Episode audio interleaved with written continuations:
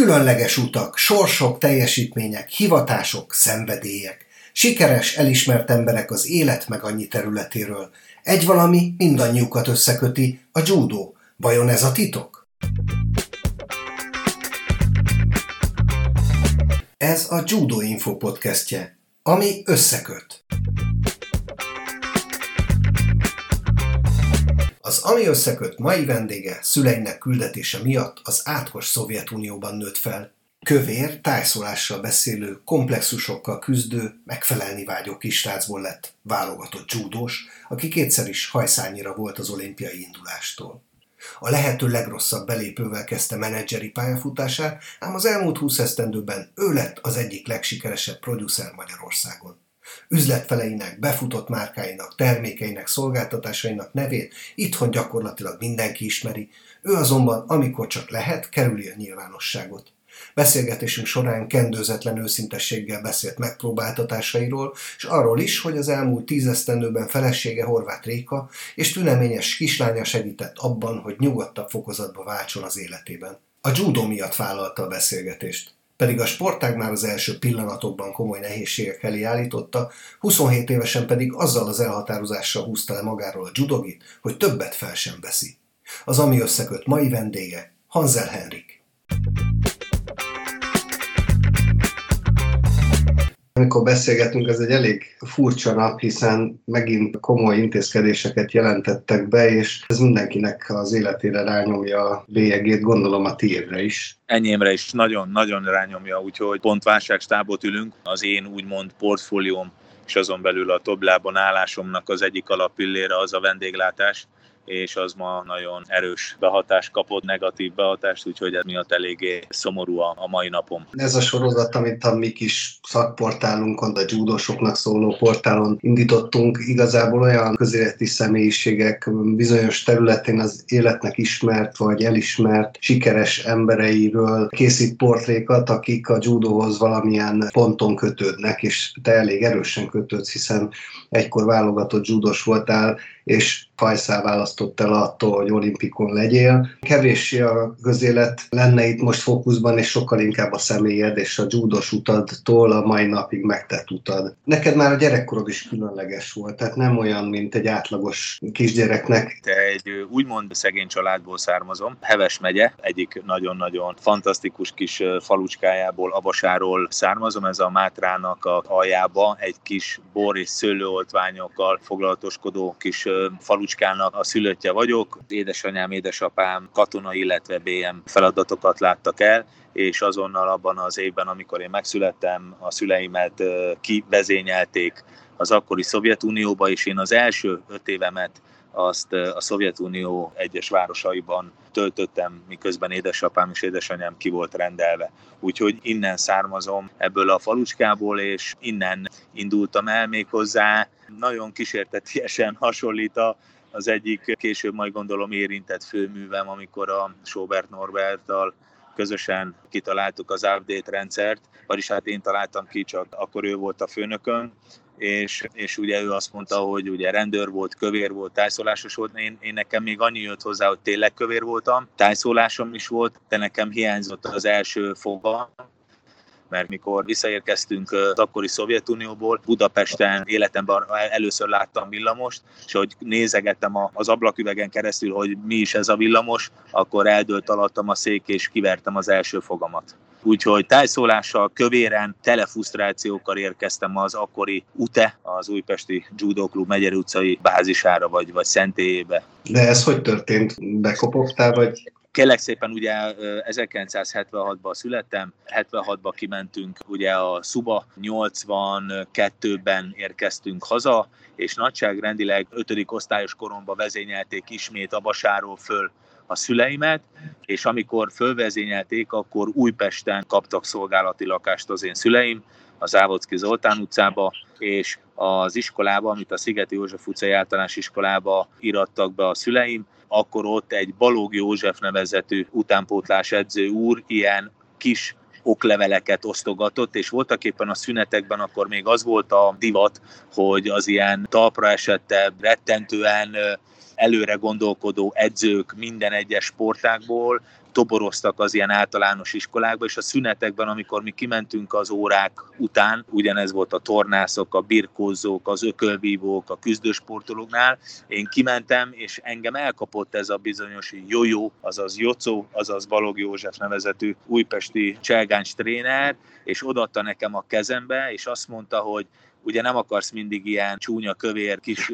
fiúcska lenni, ha szeretnél rettentően klassz, menő, erős, dekoratív pali lenni, akkor fogad el tőlem ezt az oklevelet, mert nem véletlenül választottalak ki, pont az ilyen stram gyerekekre van szükség, és gyere le, és meg tudjuk neked változtatni az életed, és ezek azok a szavak, amik borzasztóan betalált, hogy voltak éppen egy picit megalázva, de fölkeltette az érdeklődésemet, és önállóan magamtól fölültem akkor a 47-es buszra, és a 47-es busz rakott le ugye a Megyeri utca busz megállójába, egyedül lementem, benyitottam a dozsóba, azaz a szentébe, ott meglátott engem a jójóbá, oda mentem hozzá, mondta, hogy öltözök át, akkor még egy kis rövid nadrág és egy fehér trikóba lehetett bemenni, nekem az nem volt, kaptam tőle, és azt hiszem edzés végére rendőrségi megkereséssel utolértek a szüleim, megtudták, hogy hol vagyok, és ott bent a szentébe azt hiszem édesapám össze-visszaver. Így oh. indult az első napom. Oh.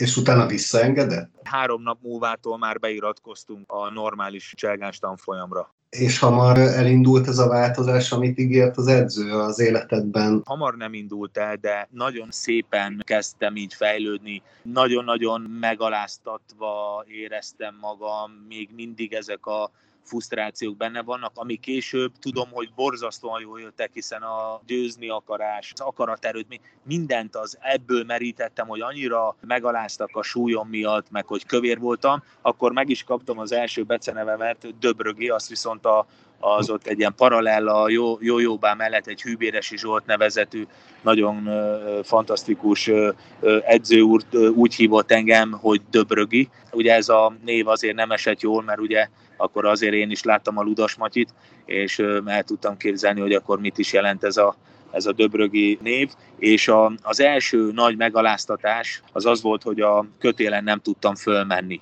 Ordibált a Józsibá, hogy mennyi fölfelé, Hanzikán, mennyi fölfelé, mert így puding lesz, tehát semmi nem lesz belőled, és már véres volt a kezem, már minden, ugye, ugye mi, akkor az Újpestben a kötélen alul egy csomó volt, ugye azon tudtam megpihenni, borzasztó gyenge kezem volt, nem tudtam megtartani a súlyomat, életem első nagy megmérettetése az volt, hogy másnap olyan le fogok-e menni a szentébe, és hála jó Istennek, igen, lementem. És innen megindultam. Elkezdtem átalakulni, elindult a, a változás folyamata, és a mai napig azt kell mondanom, ha bár mindenem fáj, ezt érzem most már így 45 évesen, ennek ellenére is azt mondom, hogy életem legfantasztikusabb döntése volt, és semmit nem csinálnék másképp. Most is a cselgáncs, azaz a judo sportágat választanám a tatamin sem gondolkodtál azon, hogy most óvatosabb legyél, vagy vigyázz magadra, hanem mindig mindent megpróbáltál egy rapra feltenni. Mindig ez történt, és szerintem megint csak azt tudom mondani, az éremnek két oldala van. Egyik oldal miatt ez vitt sikerre, a másik oldal miatt, hogy hajszál választott el az olimpiától, akkor valami miatt nem gondoltam fontosnak a, az agyat és a gondolkodást, és ha, ha lehetne valamit másképp csinálni, az biztos, hogy az lenne, hogy többet kellett volna gondolkodnom, és a fejemet jobban kellett volna használni. Arra emlékszel, hogy hogy tört össze először a füled?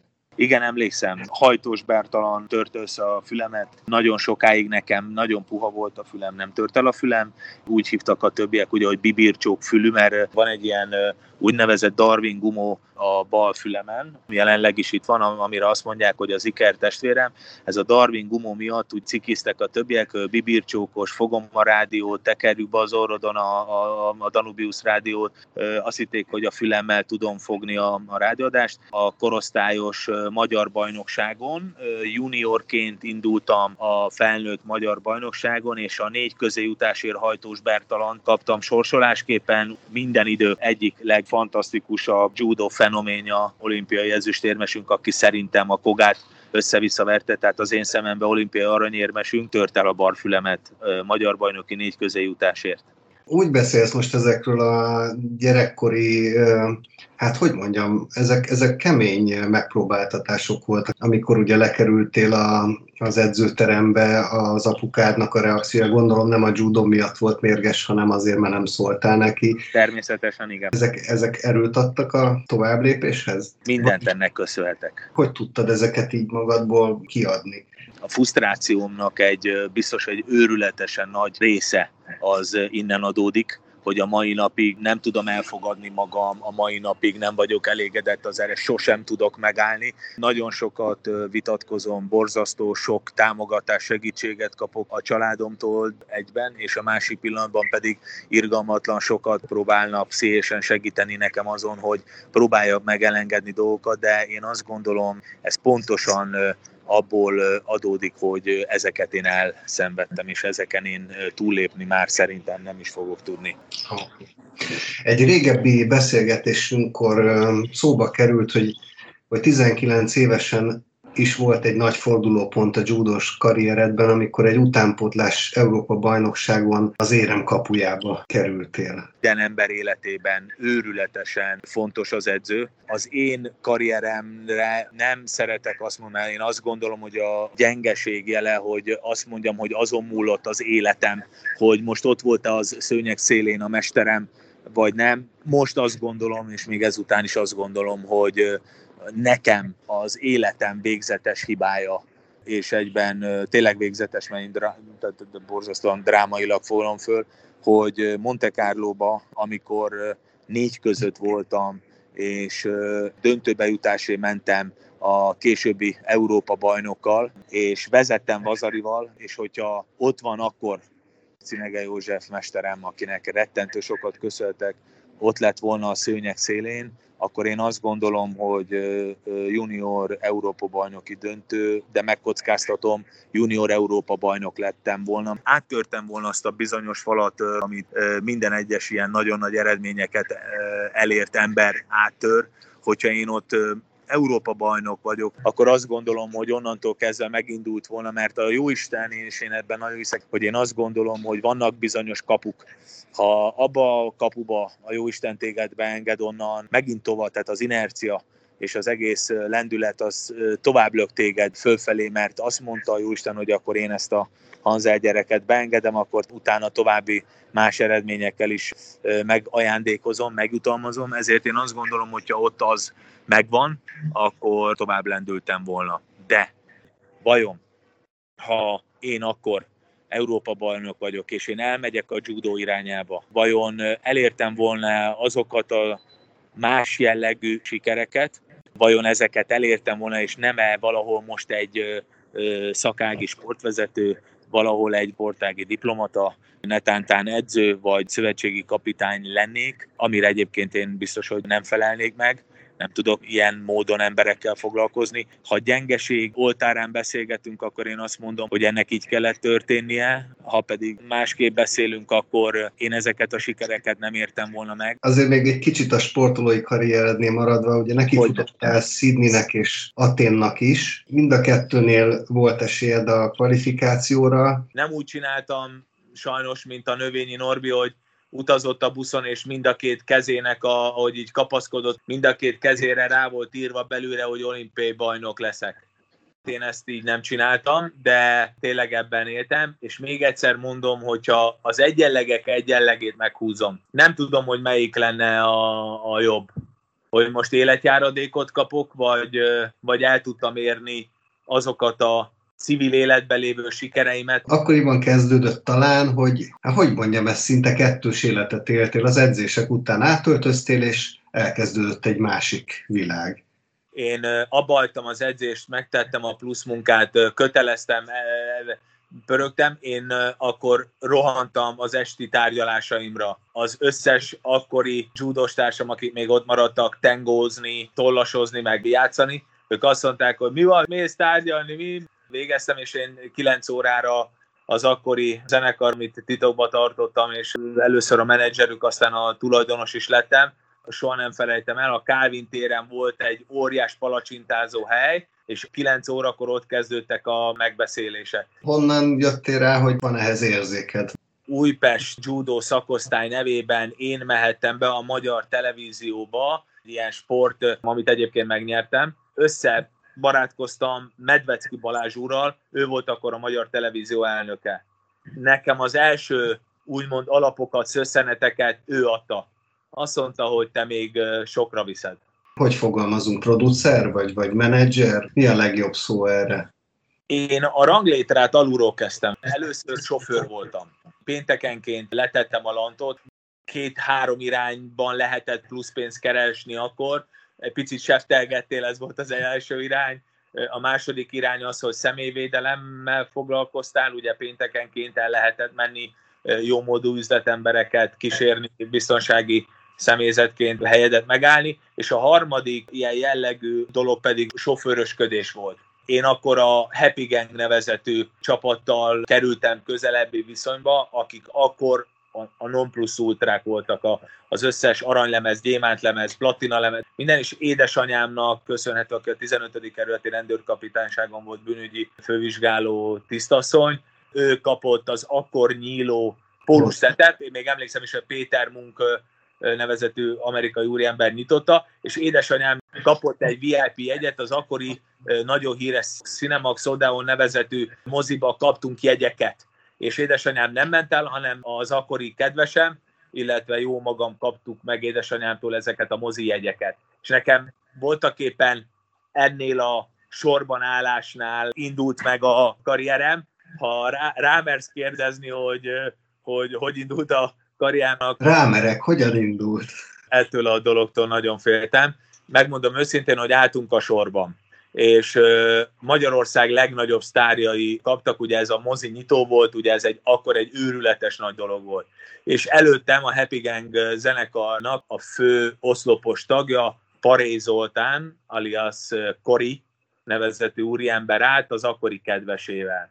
És hát én akkor már ugye nem a kövér dagat fogatlan kinézettem el, hanem már egy nagyjából a judónak és a sportnak köszönhető fizimiskával és megfelelő önbizalommal voltam, és én úgy éreztem, hogy, hogy mivel hogy ő ismert ember, és mindenki imádta, percenként járultak oda hozzá autogramokért, én úgy éreztem, hogy semmivel nem több, mint én, és én ezt a tudtára szerettem volna adni, hogy én szavakban a fizikai, testi fölényemet kihasználva, a judo a magabiztosságot alapul véve, obszén kifejezésekkel és megalázó viselkedéssel és rettentően szégyellem, primitív hozzáállással. Én megpróbáltam ezt az embert csak azért, mert ő az, megalázni és megbántani.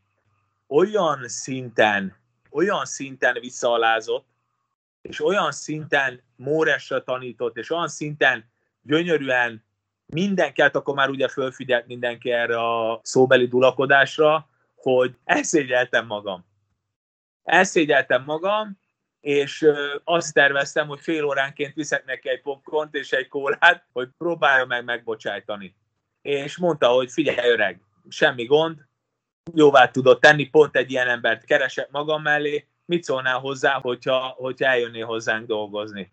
És voltak éppen így indult. Úgy érzem abból, ahogy elmesélted, hogy ez neked elég komoly dolgokat megtanított ez a néhány perces incidens. Szerintem mindent. Ott egy percen belül megsemmisülni, miközben te fizikailag azt gondolod, hogy Jani vagy, ami egyébként semmilyen szempontból nem korrekt, semmilyen szempontból nem tisztességes, hiszen mire tanít téged a judo? Hát nem erre.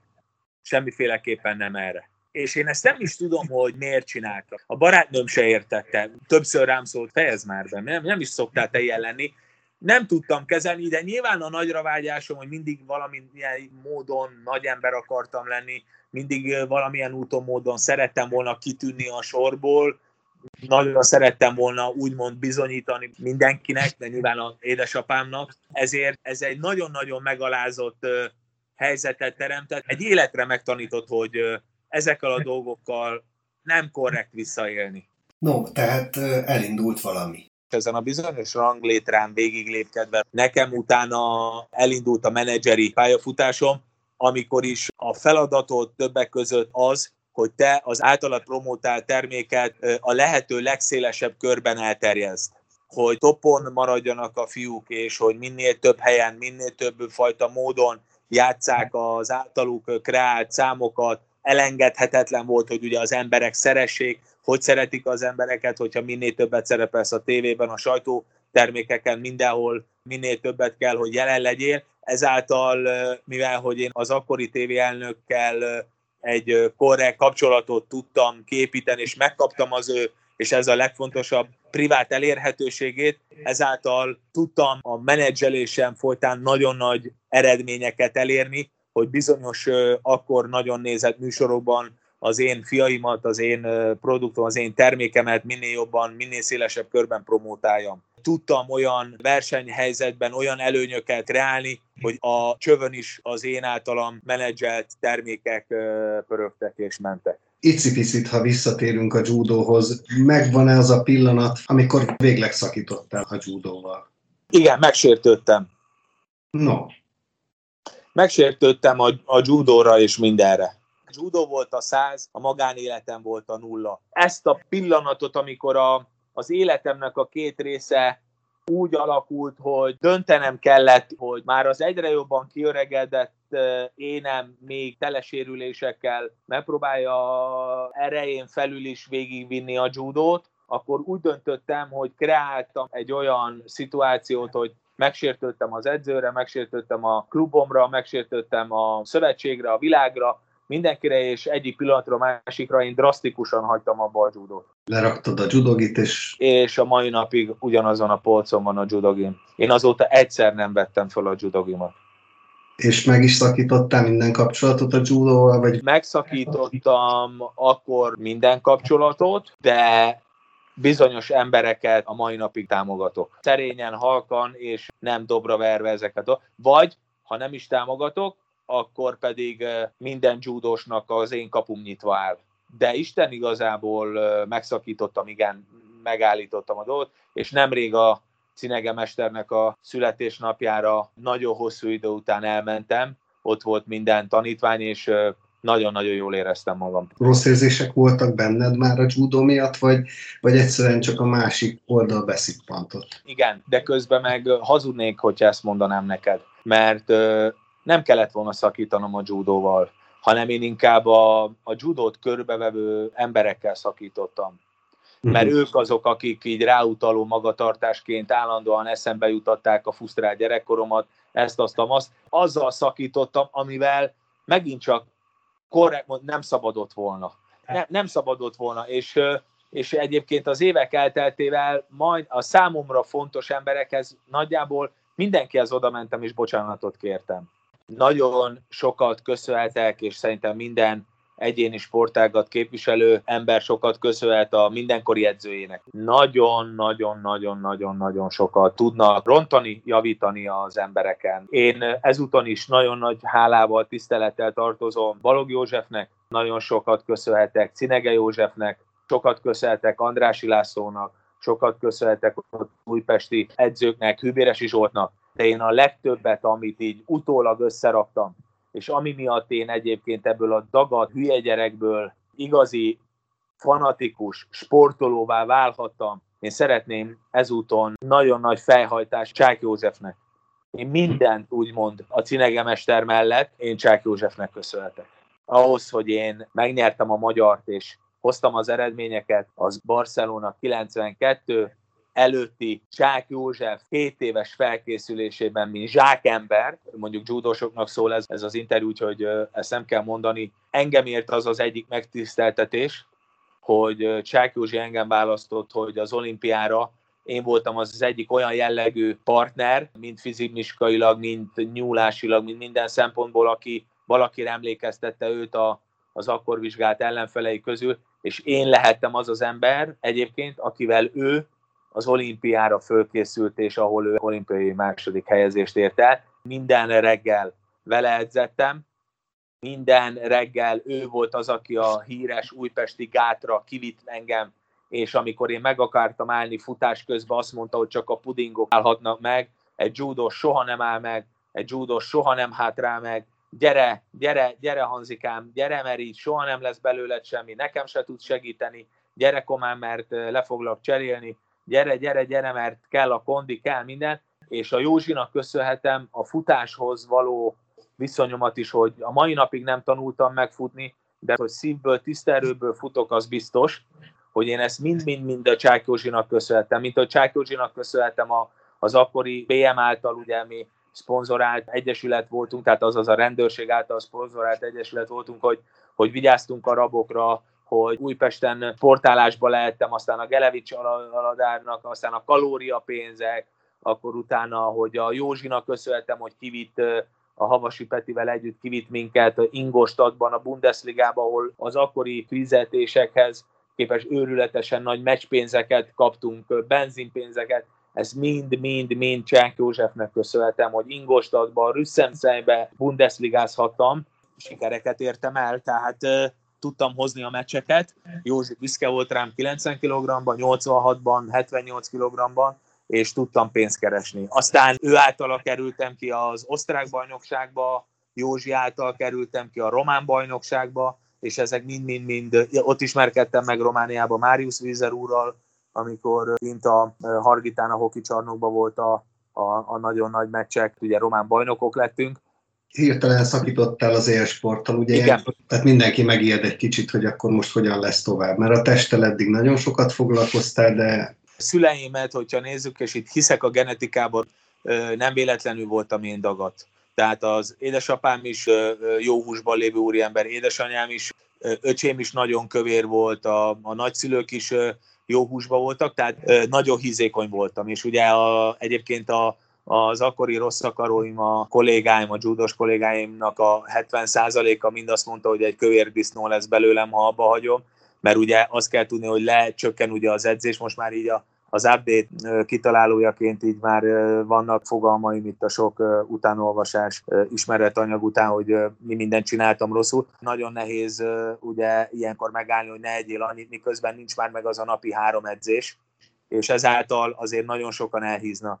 Ez a hiúságomból adódóan már akkor is engem foglalkoztatott, hogy hogy lehet ezt valamilyen úton, módon megoldani, ezáltal is sikerült elérni az akkora sikereinket, amit azért lehet szeretni, nem szeretni, de egy biztos, hogy figyelmen kívül nem lehet hagyni az update-nek az áttörését és sikertörténetét Magyarországon. Hozzásegített ahhoz, hogy megmaradjak egy jó fazonú kinézetű embernek, viszont ami tökéletes, hogy elmentem egy kicsit ilyen ketrec harcozni, kipróbáltam az MMA-t, eljártam boxolgatni, aztán utána kipróbáltam ezt a crossfitezést, mindent elkezdtem csinálni, de ami jelenleg is az életemben van, az a futás. Minden második nap 8,5 kilométert futok, és én ebben a futásban hiszek a legjobban.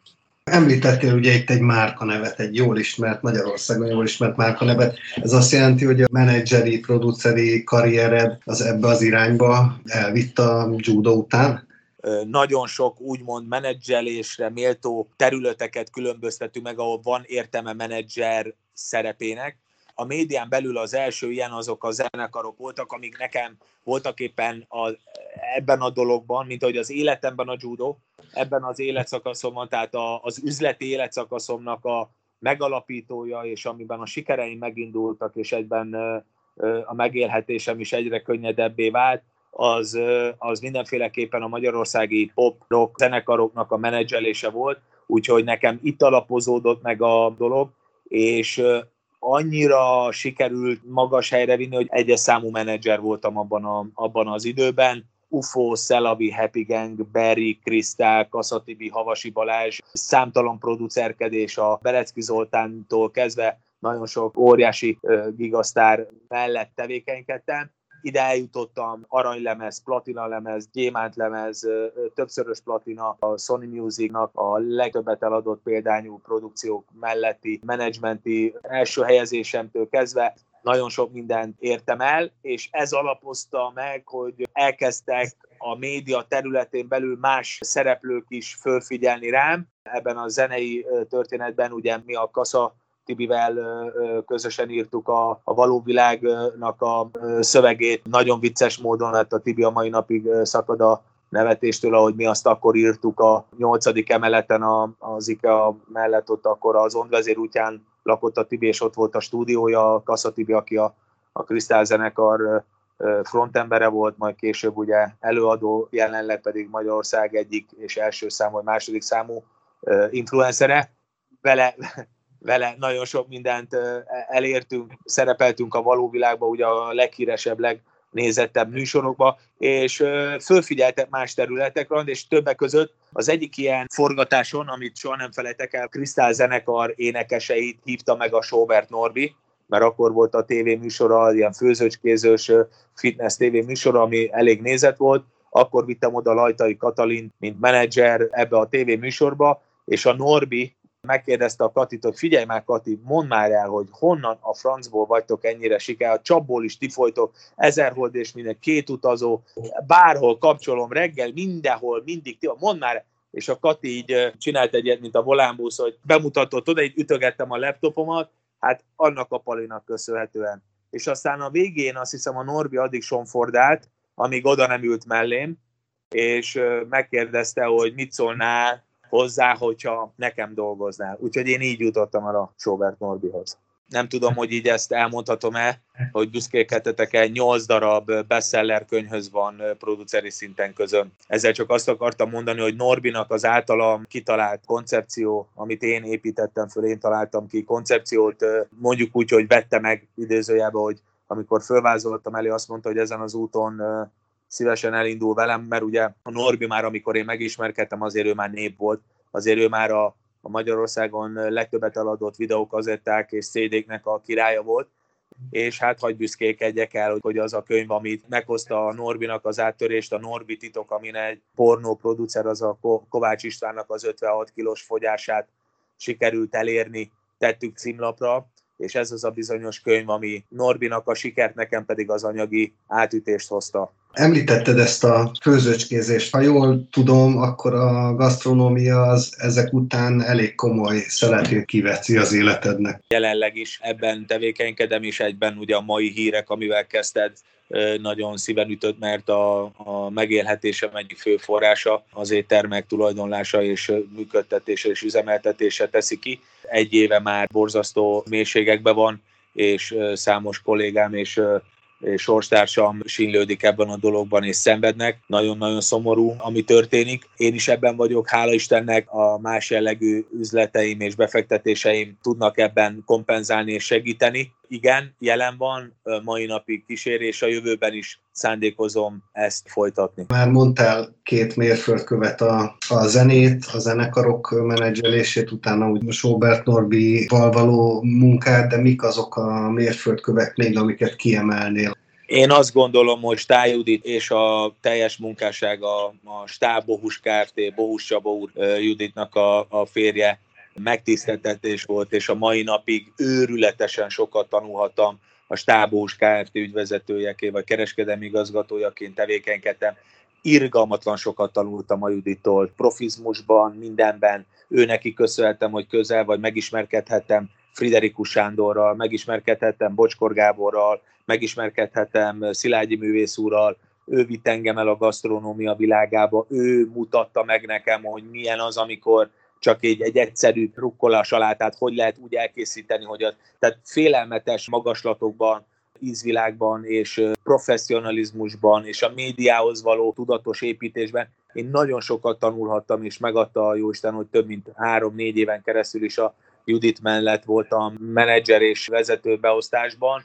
Borzasztó sokat köszönhetek, és nagyon sokat tettünk egymásért Havasi Balázsral, aki ma Magyarország egyik leghíresebb zongoraművész barátom, aki mérhetetlen szorgalmáról, és tehát soha nem adta föl a Balázs. Tudta jól, hogy hova akar menni, eljutott, és szerves részese lehettem éjszakákon át nyúló beszélgetéseinknek és munkáinknak, hogy a Balázs ma ide jutott, de a következő mérföldkő, és ezek a, a mérföldkövek mellett átmeneti tévé, nagyon sokat tanultam Kispesten Szobják Beátától, aki a, a jelenleg a Ruzsa Magdínak a, a, a menedzsere, de a következő mérföldkő az a Sebessén Balázsral való kapcsolaton, és azért nevetek, mert mert ugye ő hozta meg az egyik legnagyobb kudarcomat is, de ő az, aki egyébként meghozta az igazi áttörést. Én több mint 11-2 éven keresztül Sebessén Balázsnak voltam a menedzsere.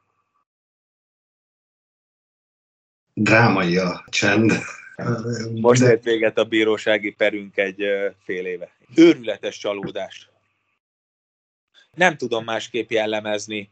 Amikor megkaptam a bírósági végzést, hogy megnyertem a pert, amiben én biztos voltam, elveszítettem egy, egy, egy végtelenül fontos barátot, és itt nagyon fontos kimondani, amit a feleségem mond, hogy Henrik, ő nem is volt a barátod. És azt kell mondanom, hogy szerintem nincs barátság itt a, nagyon a médiában. Itt mindenki mindenkinek a farkasa.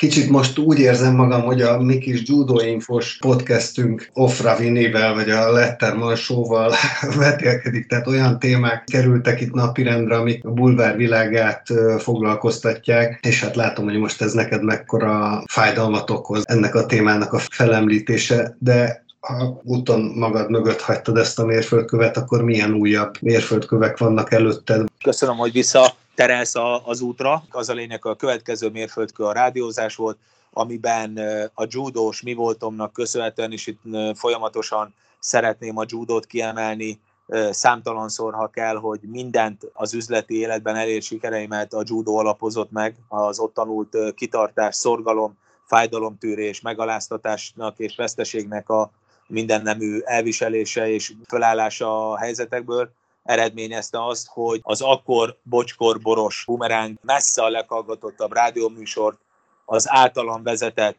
és megalkotott Morning Show, azaz Sebessén Balázs, Rákóczi Ferenc, Vadon János trió reggeli műsor, reggel 6 órától 10 óráig tartó műsorral megvertük ezt a műsort, tehát a judo ebben a mérföldkőben is velem volt és elvitt oda, hogy nem tudtam veszteni, hajtottam. Természetesen a Morning Show mögött álló szerkesztői csapat, mint például a Balázsnak a felesége, vagy Forgó László, vagy vagy, vagy Sebraka Júlia, vagy, vagy nagyon sok, vagy Zsül, vagy nagyon sok ember ide tartozik, akár a, a programigazgató is, akiknek közös siker alapján természetesen le tudtuk győzni a legyőzhetetlen, sikerült őket hallgatottsági szinten megverni, sikerült megalkotni a magyar rádiózás történetének egyik legsikeresebb műsorát, a Morning Show-t.